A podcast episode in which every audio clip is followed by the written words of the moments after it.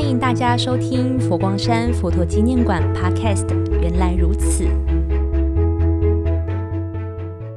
各位听众朋友，大家好，我是佛陀纪念馆馆长如常法师。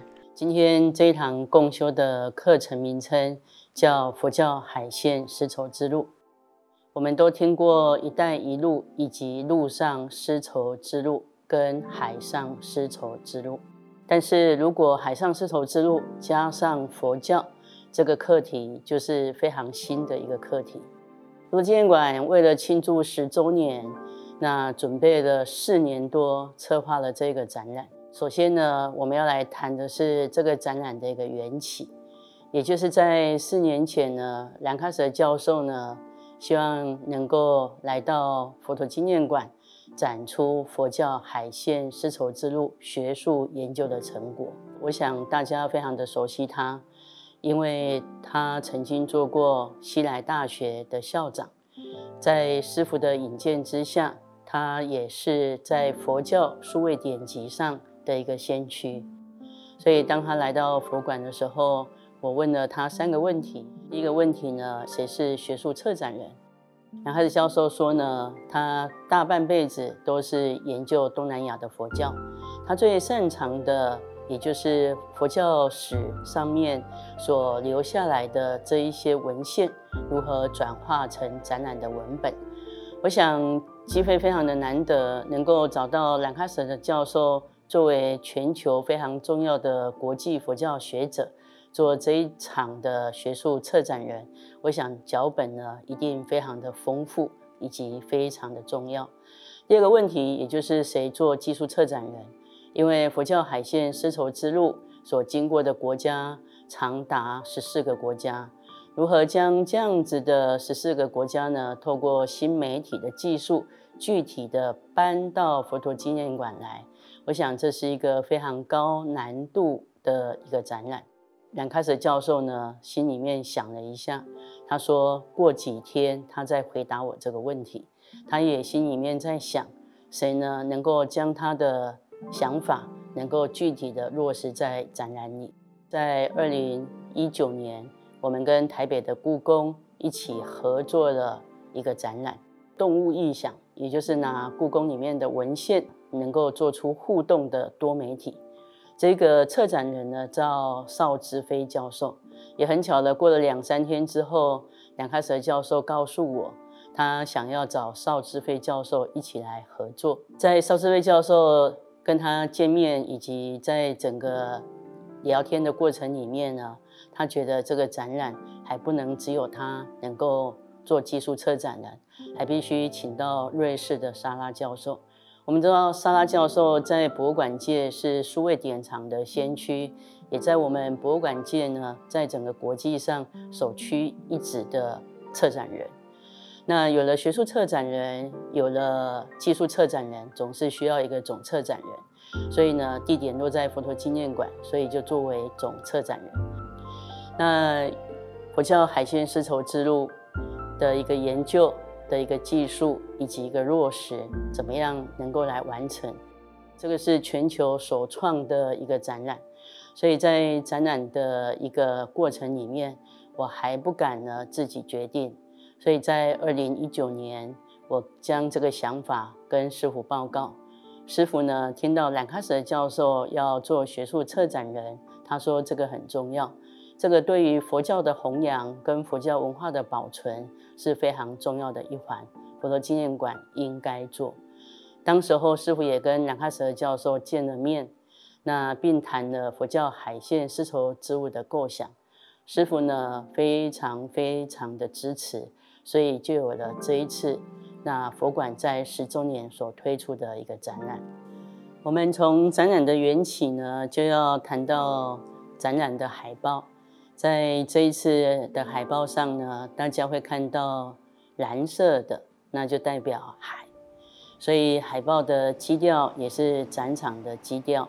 所以在海报上呢，我们看到的一波又一波的水浪，浪花上呢有两尊菩萨，一尊菩萨大家非常熟悉，那就是一九七零年代师傅呢在佛光山开山的时候呢。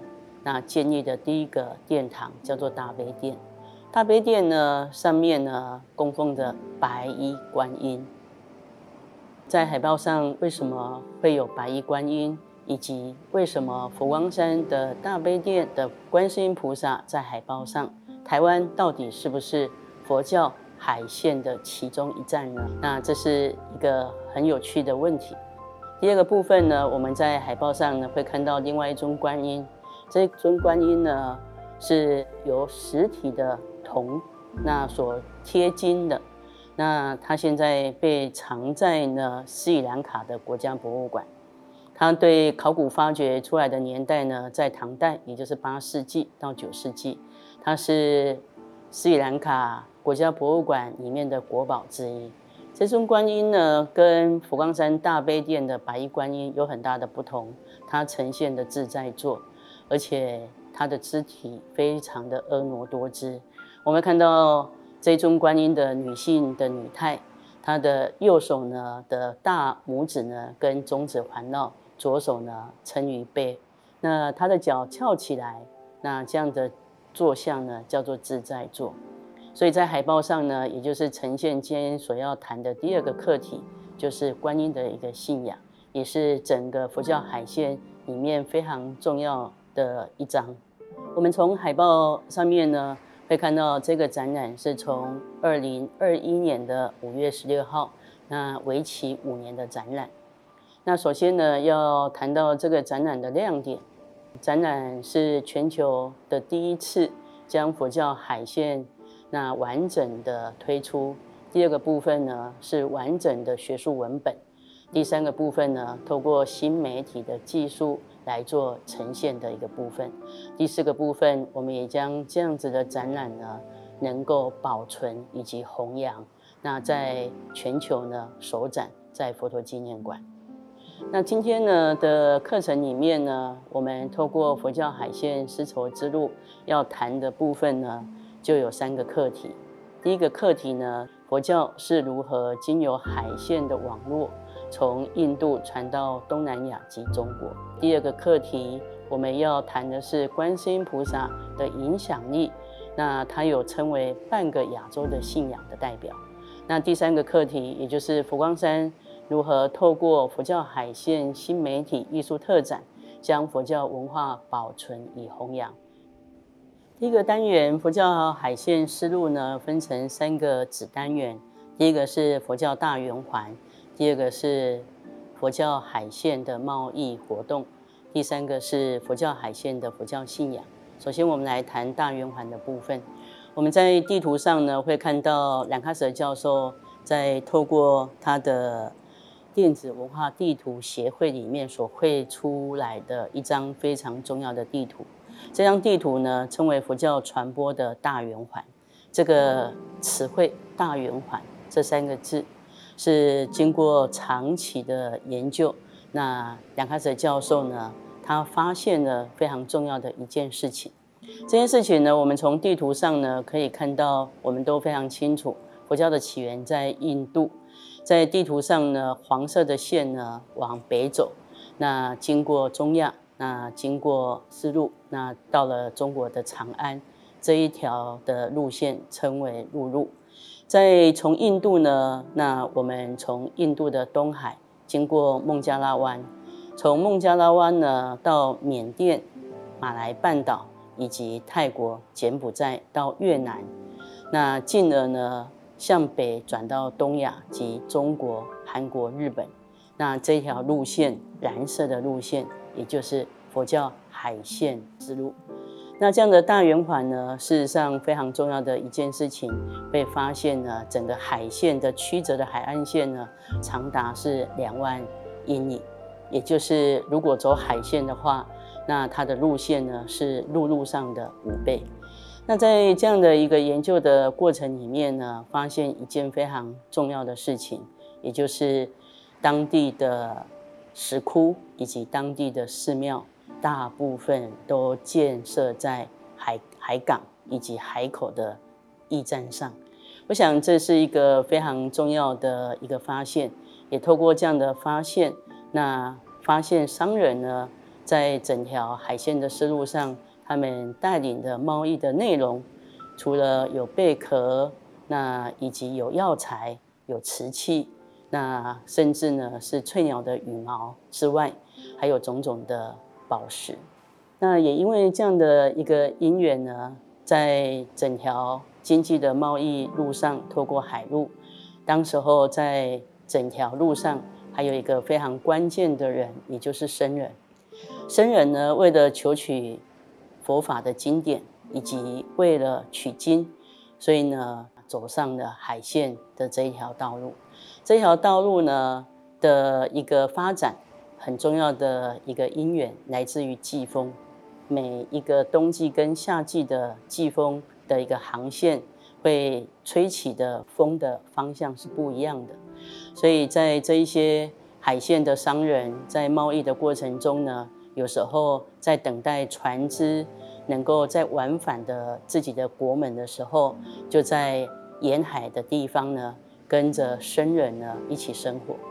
他们同时呢给僧人呢很好的资助，也同时在整个僧人所建立的寺庙里面，形成他们内心安养以及依靠的中心。所以也有可能这些寺庙呢变成他们的仓库，甚至孩子呢学习的教室。所以在这样的第一个阶段里面，我们在展场里面可以具体的看到这样的地图，也可以看到这样的影像，更可以看到这样的文字的一个记载。通过商人的商道以及出家人的佛道，形成第二个单元，也就是佛教海线的起源跟弘扬。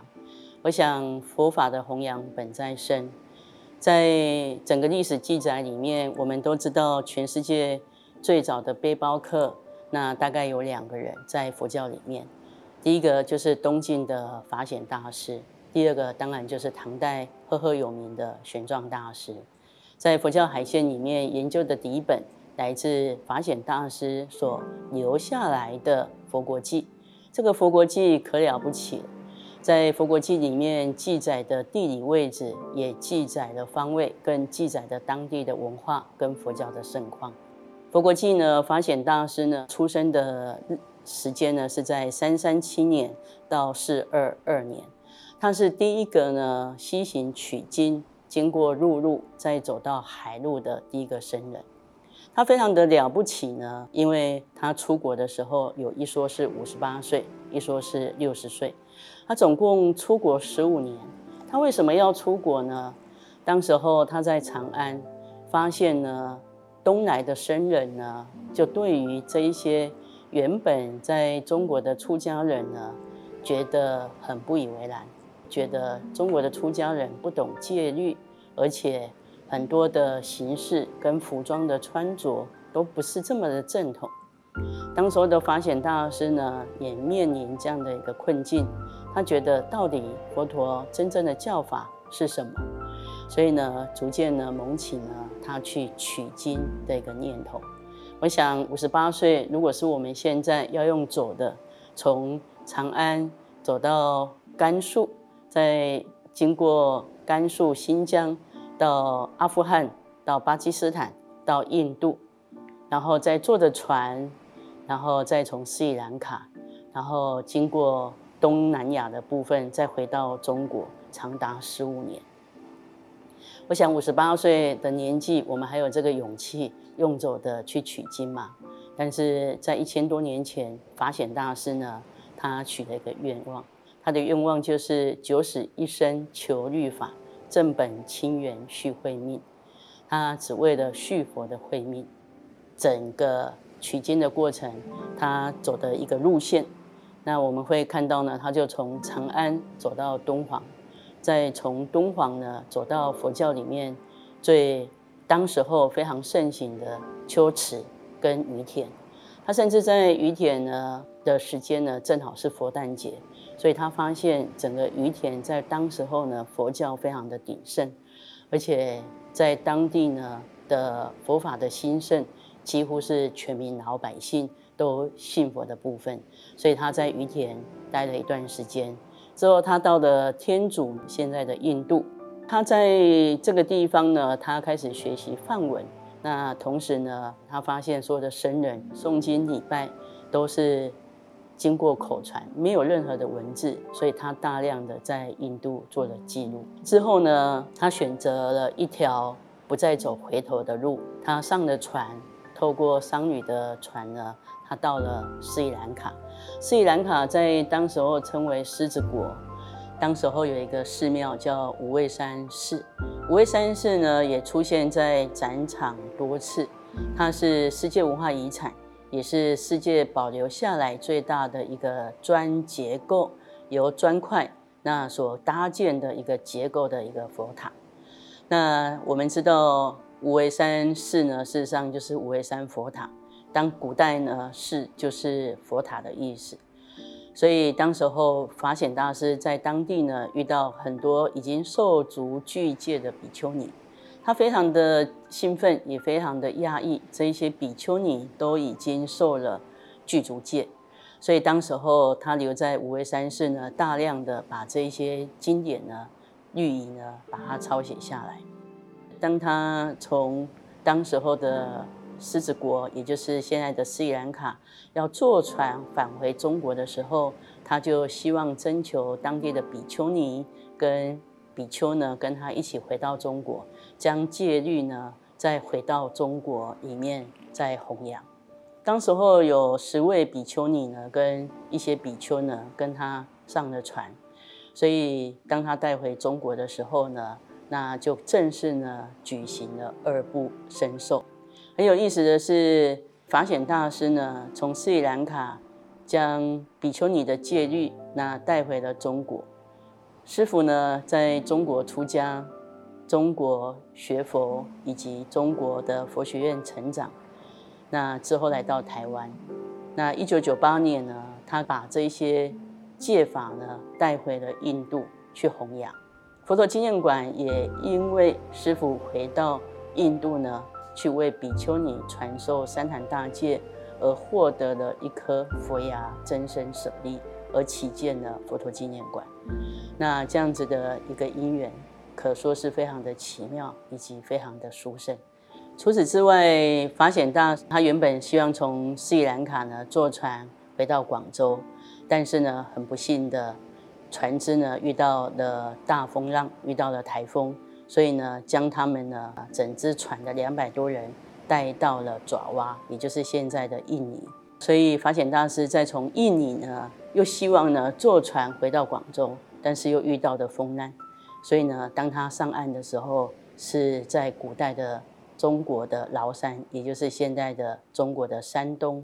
所以他回到了长安之后，将这些典籍大量的翻译，经过十五年的一个取经，他年事已高，最后终于呢，在中国呢翻译出这一些他所心里面想要的经典。中国的佛教史上的发展。以及戒律也依照这些经典呢而流传，佛法也因为这样子而兴盛。佛教海线丝绸之路的第二个单元，佛法弘扬本在身，除了非常伟大的法显以外，紧接着要谈的是从西域来的僧人，他就是菩提达摩。菩提达摩呢，他也是一样，透过海线坐船从广州上岸。他从广州上岸呢，影响了江南一带非常重要的佛教的思想。那他非常重视般若以及禅法，所以他在中国史上是我们禅宗的初祖。第三位要谈到的就是唐代的义净大师。义净大师出生的年代在公元六三五到七三年。大家别忘了，唐代有一个中国史上非常著名的僧人。就是玄奘大师，玄奘大师在当时候西行取经回来之后，在长安（现在的西安）得到皇室的加持，所以也影响当时候中国的僧人纷纷想要效法取经。其中一位在史上留存下来跟海线有关的，就是义净大师。义净大师呢，他在公元六百七十一年，也就是他三十六岁的时候。他获得一个信徒的资助，他坐上了船呢，要希望到印度取经。他在沿途的路上呢，从广州一样出发，那前往印度，一行呢将近求法十年。他在往返的过程中呢，经过印尼的苏门答腊，他留了五年。在这五年之后呢，他又到了孟加拉，再从孟加拉回到中国。所以易经大师呢，也通过海线的这一条路线取了非常多的经典。他花了二十四年的时间呢取经，之后他回到广州的时候，他已经六十岁了。他六十岁才开始呢回到中国呢，开始翻译这一些取回来的经典。接下来要谈到的是代表藏传佛教的阿底峡尊者，他是孟加拉人。当时候他觉得他在当地出家找不到一个可以教授他的师傅，所以呢，他也坐上了船，那去祈求能够找到一个能够教导他的上师。所以他从孟加拉湾乘船呢，航海到苏门答腊。在那里住了十二年，那进而呢，进到佛教的航海世界的三佛齐，也就是现在的爪哇的一带，接受密法的一个传授以及学习密法之后，他就把密法呢再弘扬回到西藏以及尼泊尔一带。他是在西藏里面非常著名的一位僧人，以及有影响力的一个上师。我们会看到，就是电子文化地图协会呢绘制了一张非常重要的地图，也就是这四个僧人所走的路线。所以在这个电子地图里面呢，我们会看到非常重要的一个西行取经以及求法的路线。这些僧人呢，纷纷不管是陆路或者是海路取经，都有一个非常重要的关键，那就是经典。几乎都是用抄的，所以称为抄经。在西元二世纪呢，抄经呢变成佛法流传非常重要的一部分。所以在展场，我们也拿出了非常重要的，代表着在整个弘扬佛法的过程里面所留下来的文物。这些文物呢，分别是师傅呢在整个弘法的过程中所收集出来的《贝叶经》。《贝叶经》呢，是由棕榈叶跟白桦树皮呢上呢所制作的，变成可以书写。那它的笔呢是尖头的，是用刻的。那这个部分呢，在整个佛教海线丝绸之路上出现大量这样的《贝叶经》。在展场里面呢，大家会看到的是缅甸文的《众悟决定》，是一八五八年的一个贝多罗叶。那整个完整的书写的一个经典，同时呢，也会看到巴利文的《贝叶经》。那另外呢，我们也在就是斯里兰卡带回来的《贝叶经》。所以佛教的流传既重经典又重图像。那在这样子的《贝叶经》上呢，可以一览无遗。我们除了在传统的《贝叶经》呢，也要看到现代的僧人的弘法。所以我们特别挑了师父的一笔字，这一笔字的内容还得跟佛教海线丝路有关，我们就挑了观自在。我们都知道观自在菩萨就是观世音菩萨，所以佛教海线丝绸之路的一个关键，那影响了半个亚洲的信仰的观世音菩萨，所以我们特别挑了师傅书写在二零一零年的观自在菩萨的这个部分。那除此之外，看到经典以外，事实上，在整个第二个单元里面有非常重要的一环，也就是佛教的僧人，除了法显大师在走的佛国记里面的记载，他的眼睛到底看到了什么？他到了印度所看到的石窟，他发现很特别的，为什么在印度的世界文化遗产里面的阿姜塔石窟的佛教的石窟里面？的洞窟有的有佛像，有的没有佛像，所以呢，在这个第二个单元里面的子题里面，就是信仰的意象。信仰的意象分为无相时期跟有相时期。有佛像的这个具象呢，是在公元一世纪到二世纪的时候才出现佛像。当时候佛陀涅槃之后，八王分舍利，很多的佛教徒不敢画佛像，怕。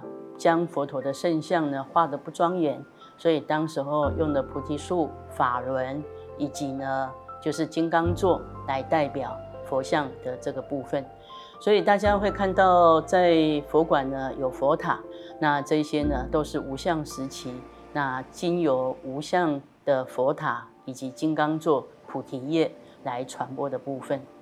在这个部分呢，我想先提点一下佛教建筑最主要的发展形式有三种，一种就是佛塔，佛塔就是为了供养佛陀的真身舍利，所以佛陀涅槃之后，八王分舍利，那能够将佛教国际化的第一个国王就是阿育王，阿育王呢帮助了佛陀弘扬佛法，那将佛陀的教法。弘扬到印度几千里之外最大的一个工程，所以呢，他建造了八万四千的一个佛塔。那第二种呢，是累积功德，很多信徒呢，为了累积功德，以及呢，为了让佛教的僧人得以安心办道，那所看到的支提窟，那这个支提窟呢，就是作为礼拜用的，也就是现在的大雄宝殿。如果大家还记得的话，在佛光山的大佛城里面呢，是一个洞窟。洞窟里面呢，进去呢，我们会看到一个中心塔柱，有个四方的佛像。那这个呢，就是支提窟，也就是礼拜窟。第三个呢，就是金色窟，也就是在石窟的建筑里面叫毗钵罗窟，也就是僧人所住的地方。那跟考古挖掘的，就是印度的纳兰陀大学的僧房的照片，发现一件相同的事情。在考古挖掘里面，佛教最大的大学纳兰陀大学呢，当时候也住了非常多的僧人，他的僧房也是一长排，那僧房的那个门也都是往内开，象征佛教呢是往内观、往内省、往里面所探讨的。那自心的一个修为的一个一个思想，在第二个单元里面讲过非常精彩的佛法弘扬本在身，佛教的建筑跟信仰的意象，那以及经典之外，那就要谈到非常关键，也是在这一次的学术文本里面发现，以及非常多学者在纷纷讨论研究的，就是观世音菩萨。观世音菩萨呢，影响了半个亚洲的信仰。为什么观世音菩萨在佛教海线丝绸之路里面占了非常重要的一块？因为呢，我们发现，在整个佛教的红传里面，从印度到东南亚，以及回到中国，我们会发现观音菩萨的造像，从印度的男相一直红传，转变为女性的形象。所以，我们这一个部分呢，要来谈到观音形象女性化的塑造。在佛教的佛菩萨里面，影响最广、信仰最多的，应该是观世音菩萨。在整个学术的文本里面，发现亚洲的信仰呢，盛行的年代是在公元七世纪，而且观音的信仰呢，在塑造的时候，很特别的是，把观音的圣像呢，都会面向大海。就像现在在中国的普陀洛伽山也造了一尊非常大的观音，铜制的，那面向大海。那面向大海呢，守护着扬帆出海的人。那我们不禁呢要来探讨这样子的一个形象的塑造，以及呢放置的位置面向大海，到底是从哪里来的？到底有没有佛教在学术上的一个研究的依据？所以我们就来谈到。印度的观音信仰，在印度的南方呢的南印度呢，把观音呢视为海上的守护神，称念他的名号可以救苦救难。印度的古代的观音信仰呢，从救海难到救一切难，到最后呢，有一部经典呢来总结观音的信仰的思想，就是《观世音菩萨普门品》。那观世音菩萨普门品呢的一个部分呢，形成一个完整的观音救难信仰的一个系统。那在印度呢，有个地方叫做普陀洛伽，在中国呢，也有个地方叫普陀洛伽。但是你现在如果上网去查印度的普陀洛伽，你可能查不大到。你反而查到的地方呢是两个非常有意思的，一个是中国呢浙江的普陀洛伽山，一个是佛陀纪念馆的普陀洛伽山。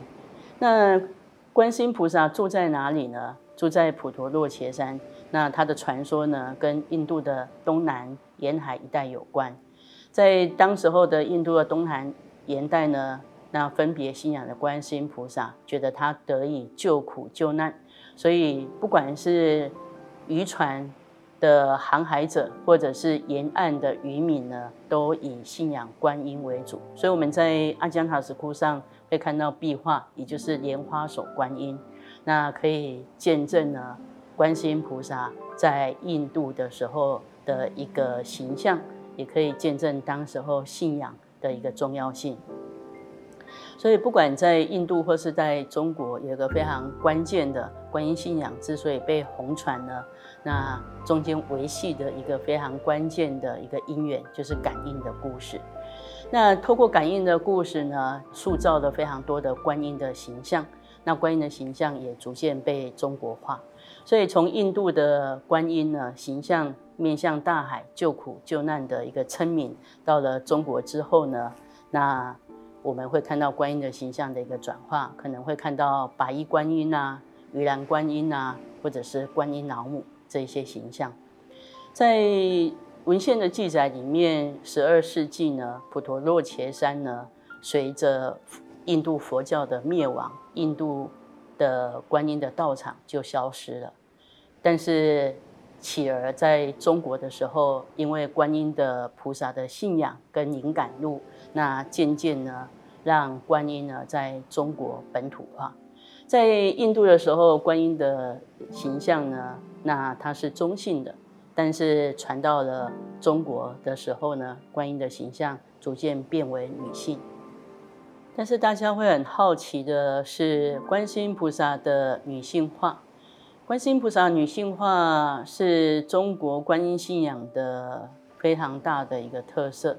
在印度、西藏、斯里兰卡或东南亚，观音呢都不是以女性的菩萨形象被供奉。